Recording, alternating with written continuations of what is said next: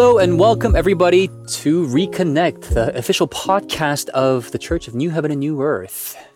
This is TJ, your MC. And Ray, Yes, everybody welcome. Ray, how are you? pretty good, yeah. Been a long week. I know a lot of people are starting new jobs around this time or have new terms, new semesters at their schools, and you know I'm no hmm. exception to that. Mm-hmm. So it's it's been a week of new responsibilities and things to learn, and when you dwell on that too much, you can feel kind of drained. But one thing that I've really enjoyed is seeing the the weather improve a lot over the winter that we mm. just seem to finally have gotten out of. That's so true. We're now finally feeling like spring is here. Yeah, it's nice. Temperatures are up again. I can see that a lot of people are feeling the urge to just go out Oh yeah, and hang out. yeah. But you know, as much as we understand, like I understand the wanting to go out. Of course, everybody wants to at this in this season because in Korea, spring is such a precious season oh yeah. compared to other countries. It's very short, but the weather is awesome. So people try to maximize and utilize this time. oh yeah. Cherry blossom this is season the time coming exactly cherry blossom season. Yeah.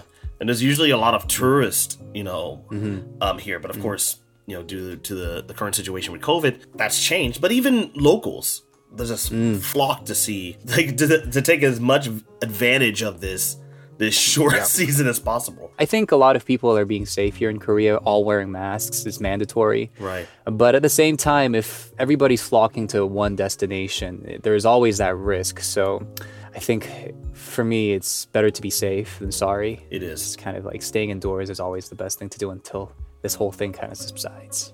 Stay protected. Yeah. Anyway, so going into the topic today, all the topics that we do in this podcast, I'd like to say are very important. I don't think we've had a very casual episode yet, which is something that we hope to do One day. in the near future. Yeah, one day. But we want to get the the important topics done first.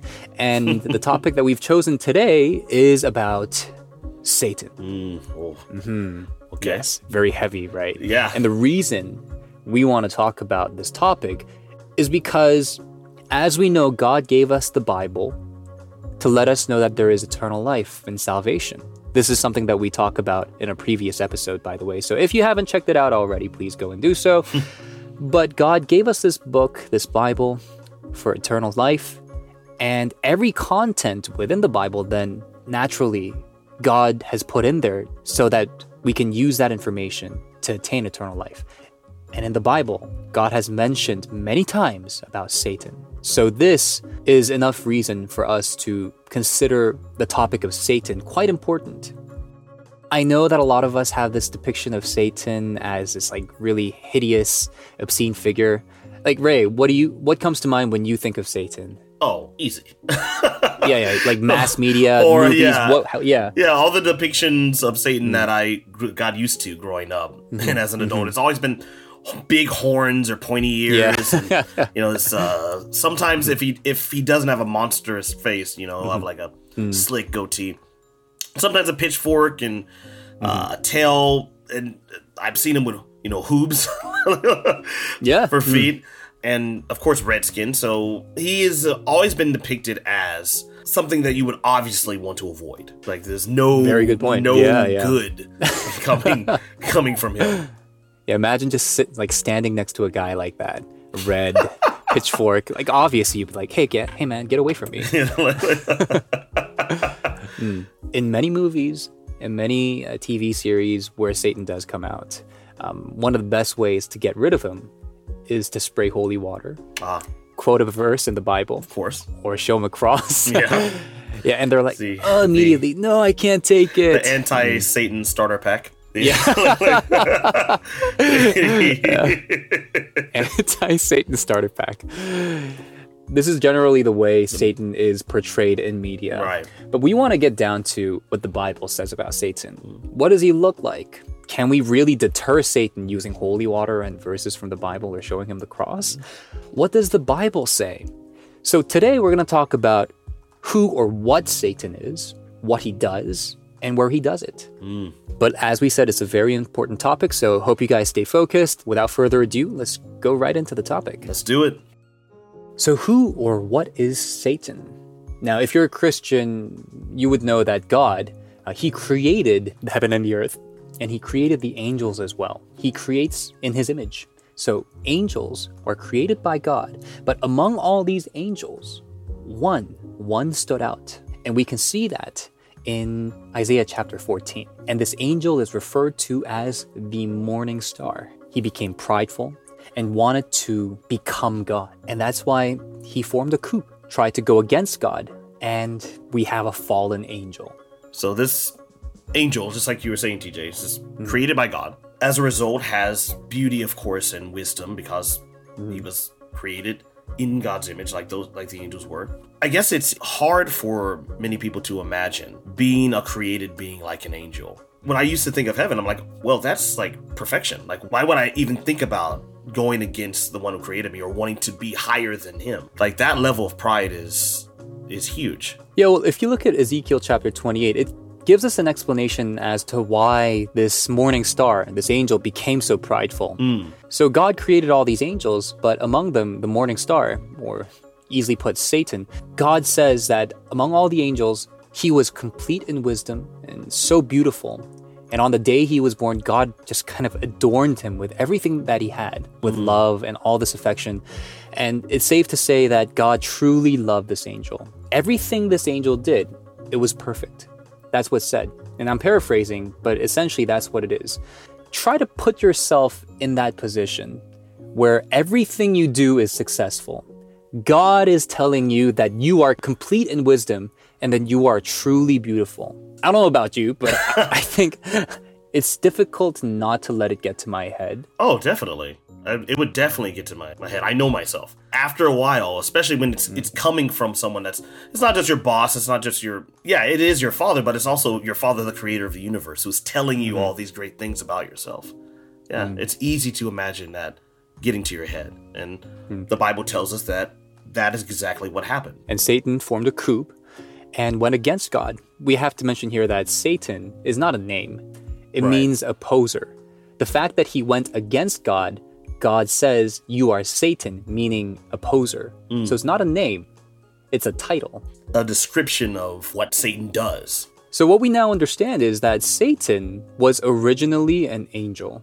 Mm. And as we see in Ezekiel chapter 28, he is truly beautiful. The way that God created this angel was in complete beauty. Now, a question just because you fell away, just because you formed a coup and you're now God's enemy, does that automatically transfigure your appearance into something horrendous? Like that depiction in mass media about Satan?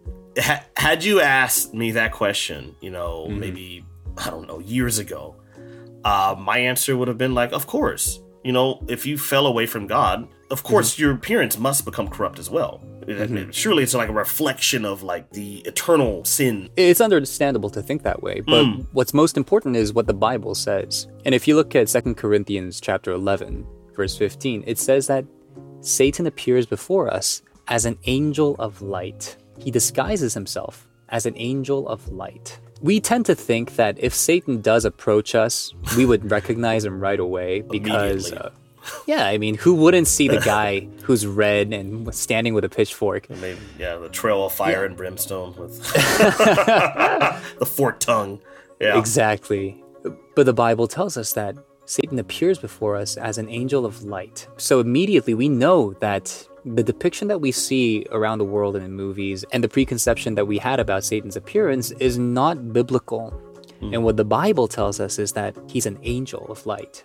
So you've never seen God. Yeah, I've never seen God. Right. You haven't seen Satan. Mm-hmm. So if two angels appear before us, one from God and another Satan, it would be very difficult Very. to tell like who is from God. And that's the reality that the Bible is telling us.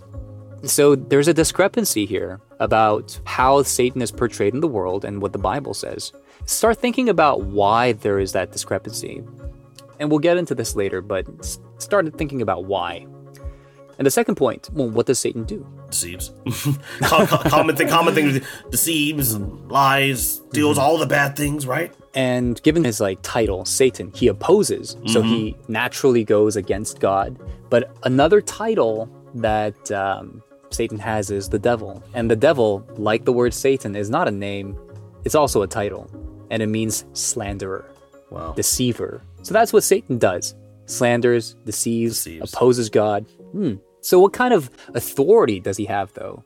I mean, if, like in the movies, we can defeat him with a verse from the Bible or spraying holy water on him, it'd be quite easy. But what kind of influence or power does he have? Where I grew up, we were taught that Satan's power is actually he's not, not as powerful as he might appear. We're talking about Satan's authority and what his influence is, and we see this in Luke chapter 4.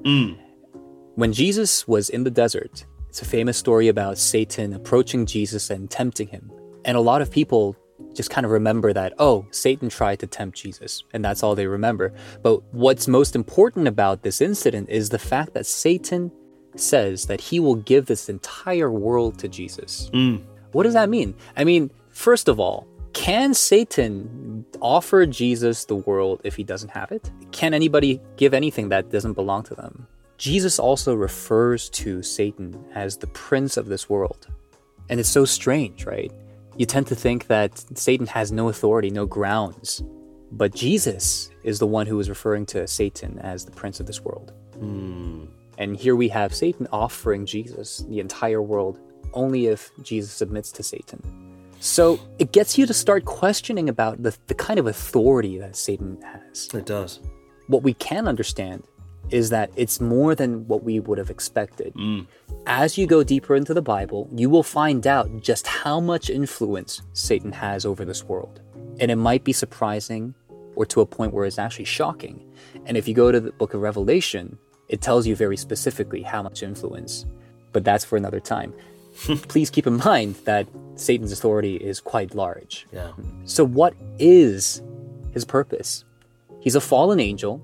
He has substantial influence over this world. And what does he try to do with it? That's the thing. We have to understand the enemy's purpose and intention. If he was actually fallen because of his pride, mm-hmm. because of wanting to be above God, mm-hmm. it stands to reason that that kind of mindset, that goal that he mm-hmm. had then, hasn't changed very much. Yeah. And the entire reason he went against God was to become God. Right. And that purpose still stands. Mm. Satan still wishes to become God. Not the true God, obviously, but he tries to deceive people to believe that he is the true God. This is what we see him do throughout the course of the Bible. And then we have to ask ourselves Ray, let's say you have a PS5. Oh man. Let's say you have one. Okay. Would you want a PS5 if you already have one? well, uh, no. If I already had a PS5, and Lord knows I've tried, uh, it's kind of hard to get these days. But uh, if I already had a PS5, uh, no, I wouldn't need another one. Okay. Yeah. Yeah. Simple answer. The reason I'm asking is because doesn't Satan already have dominion over people who don't believe in God? And if that's true, he's already obtained the people who are not believers. Then what would he try to go after? You see, as we said, Satan wants to become God. He wants to be worshipped as God. But if he finds people who aren't worshiping him as God, but as the complete opposite, as like the devil, what would he try and do to those people? Wouldn't those people be the target? Exactly. You'd want to win over or obtain that which you don't have. Mm-hmm. Exactly. And that is the world of Christianity. Satan, who would he target? Non believers don't believe in God anyway. So Satan doesn't really need to do anything there. Yeah. Naturally, they would stay away from God. But for Christians who are pursuing and making the effort to be connected with the true God, that would be Satan's target, wouldn't you say? Yeah. He's going to use all of his energy to mm-hmm. getting people that acknowledge the true God, at the very least. And he would be doing whatever he can to deceive them so that they can come over to his camp. Yeah. But how do you think he does that? That's the question, right? How does Satan try to deceive believers? Because we tend to think, as we said, we're kind of like off limits from Satan. Yeah. Because we are children of God, we are believers. God is always protecting us. We are 100% perfectly guarded from all attacks from Satan. Hmm. That is the hope of many Christians. But the reality of it is that the Bible tells us that we have to be fully armored, that the devil is always uh, chasing after even those who are elect, trying to tempt and uh, deceive those who are God's children. So we are not free from Satan's attack. If we know that Satan's target is Christians and believers of God, where would he do it? For one, he'd do it in, in the church. One thing that I think about a lot, especially as I get older, is you know my parents and, and and other teachers and things like that telling me that you know knowledge is power. Mm-hmm. For us as Christians, we have a tool that we use to get understanding from God, to know God's plan, Mm-hmm. Mm-hmm. and that's God's word. Our defense that we're able to bring up is, of course, knowing what God has put in the Bible. We already have an understanding now from just our conversation and what the Bible has said that Satan, being in the position once as an angel, wouldn't he have an understanding? Well, wouldn't he have knowledge, rather, of God's word as well? Mm-hmm. And if he does, he would most definitely try to infiltrate the very uh, core Mm. of his target.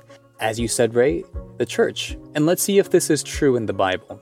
If you go to Second Thessalonians chapter 2, it says that Satan is in God's temple showing himself to be God. We tend to think that Satan is out there in the world of non-Christians. Yes. Even in Korea, I've heard church members saying, "Oh, Satan is like you can find him in the Buddhist temple." yeah. Yeah. Satan's too busy trying to work his uh, his dark magic on non-believers and non-Christians. We're safe, but the Bible tells us that it's the complete opposite. Satan is trying to infiltrate the very core of Christianity, which is the church, and what he does is to show himself to be God. And how he does that is we go back to 2 Corinthians chapter 11. He appears before us as an angel of light, as a servant of God. And that's what's scary. And this is exactly why we need to know this topic. And that's why God puts Satan in the Bible. He talks about Satan in the Bible for us to be aware about exactly what he does. We can't rely on TV or movies about what Satan is and what he does. We have to get it from the Bible. And the Bible is telling us that we need to be aware that he is trying to infiltrate into the very heart of the church. But if he is doing that, what does he do? How does he appear before us as an angel of light and try to tempt us and deceive us away from God within the church? Because for me, it was very difficult to understand after reading this verse. I thought it'd be very easy to tell if Satan is in our church trying to appear before us as God, trying to deceive us. I thought it'd be very easy to tell. One of which is like the pastor suddenly stands up and in the sermon he's like, "Don't believe in God. I, that would, The that would- Bible is a myth." that would be a pretty obvious one. Yeah. It's Um, too obvious. Mm. too obvious. But the title, devil, deceiver, Satan's a lot more subtle. If those are the signs you're looking for, where you know your your pastor one day just slams the Bible to the ground and say this is all false, don't expect that. That's not the tactic that Satan's going to use. So, what does Satan do? What he does is he very uh, slyly manipulates and distorts the word. You have to remember that Satan was also an angel. Mm-hmm. And among the angels, he was known to be complete in wisdom. God said that Satan, this angel, was complete in wisdom. Mm. He knows God's word. He knows God. The way he deceives us is by distortion of God's word. We can see an example of that when he talks to Jesus. Because if you see Satan talking to Jesus in the desert, Satan uses none other than the Bible, He does. the word of God, to tempt Jesus. Which is, if you think about it now, very, very disconcerting. If you look at one of the questions or the, the temptations that Satan puts in front of Jesus, it was, hey, if you jump from here, and if you are truly like the Son of God, the angels will catch you, as mentioned in this verse. So the Sa- so Satan quotes the Bible. wow. Satan quotes the Bible and quotes it in front of Jesus and says, "You know what? God said in the Bible that if you jump, the angels will catch you. Why don't you do it?" And technically, it sounds true, doesn't it? It does. It sounds true. It sounds true. It is true. God said in the Bible, if you jump, the angels will catch you. You will not hit the ground. But what does Jesus say? You shall not tempt the Lord. Satan only takes one part of God's word, which makes it seemingly true, and then tempts people.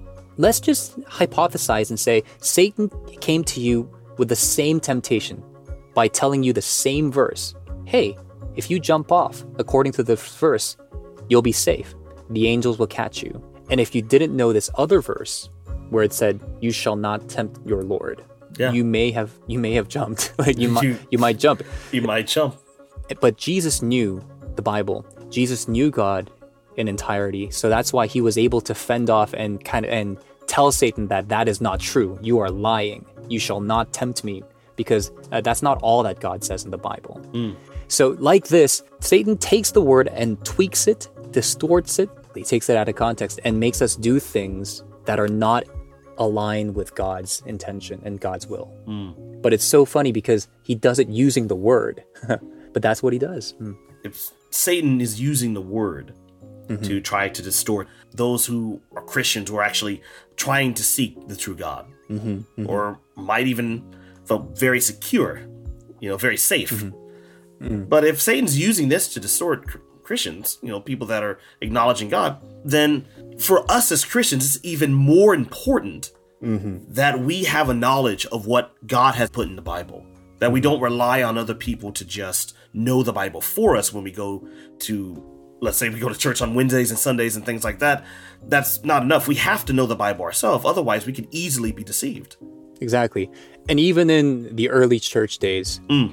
We see in Galatians chapter 1, verse 7, uh, there are people already at that time perverting the gospel, distorting the gospel from its true message. They're still using it. You have to understand the word perversion and distortion.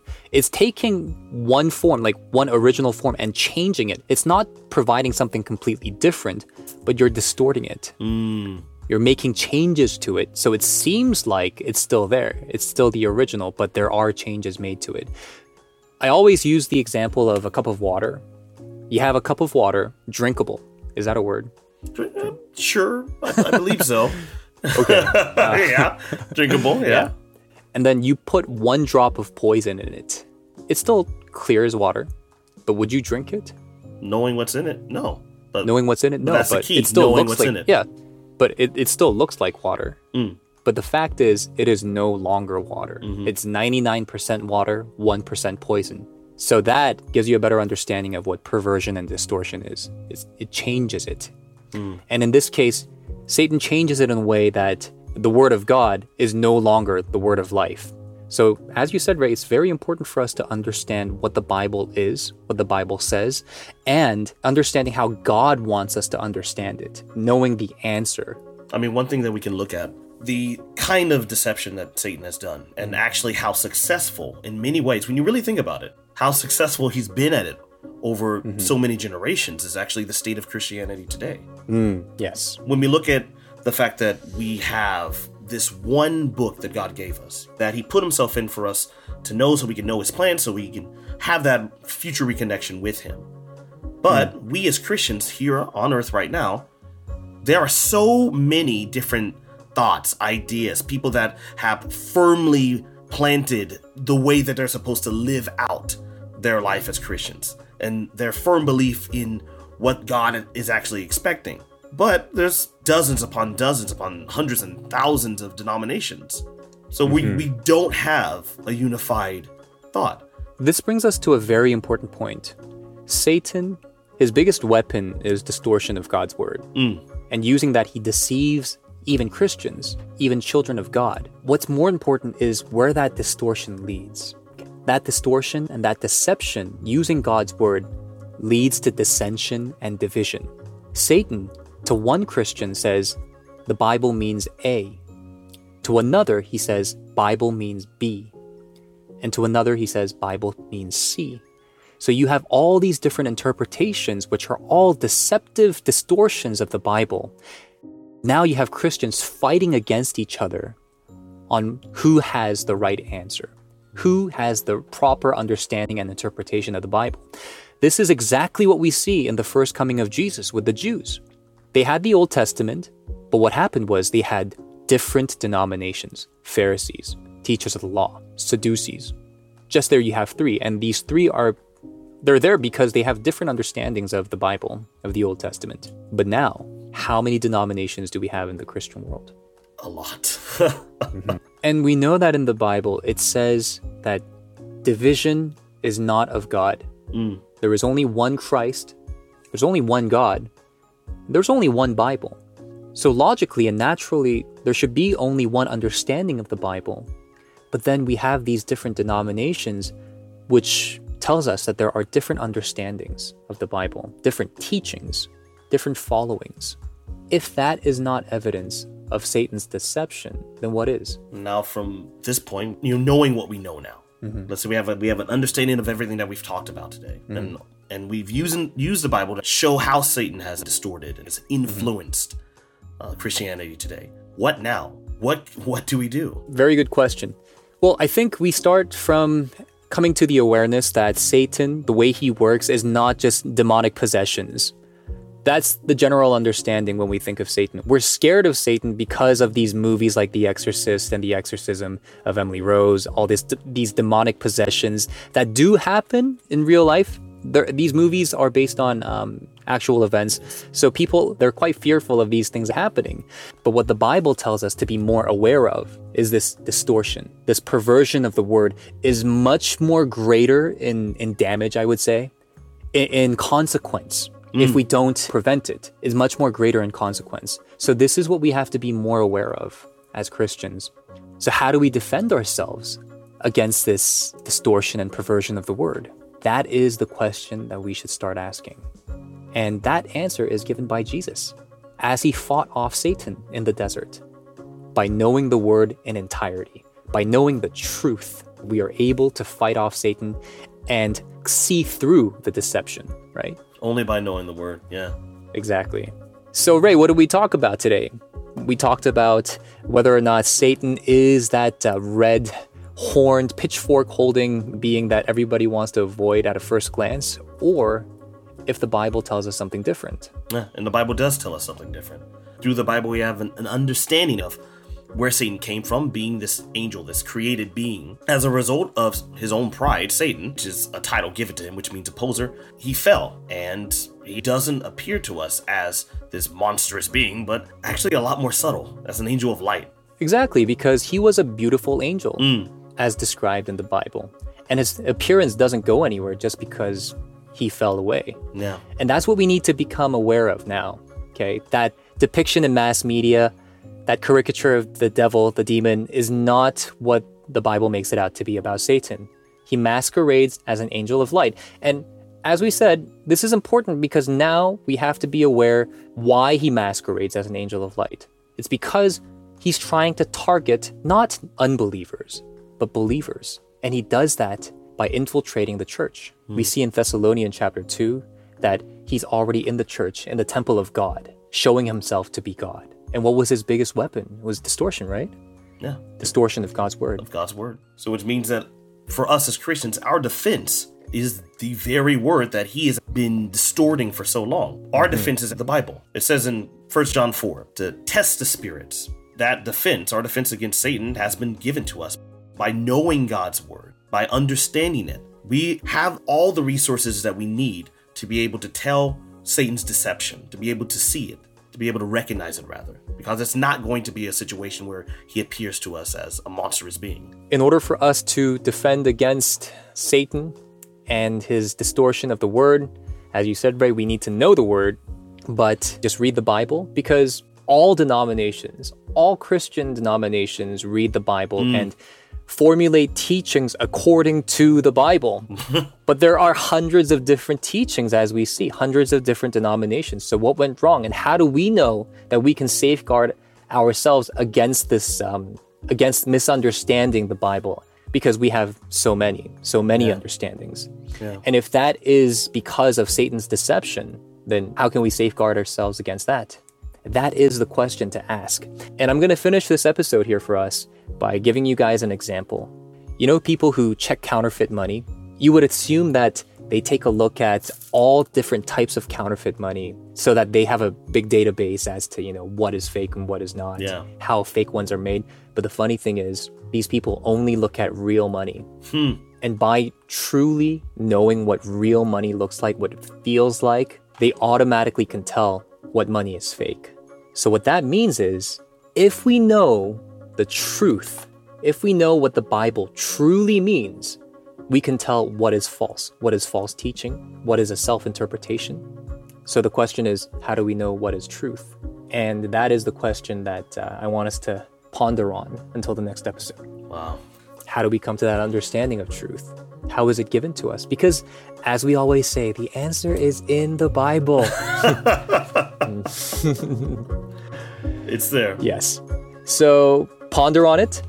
Ask us questions if you'd like. Uh, send us emails. So if you like what you heard today, please download, subscribe to our podcast.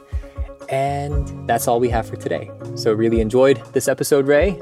It's been good. Yeah, a lot to ponder. A lot to ponder. Exactly. Until next time. So we'll be coming back next time with another episode of Reconnect. Oh, yeah. But until then, this has been TJ. And Ray, You've been listening to reconnect. Oh, nice. Yes. See you guys. Bye bye.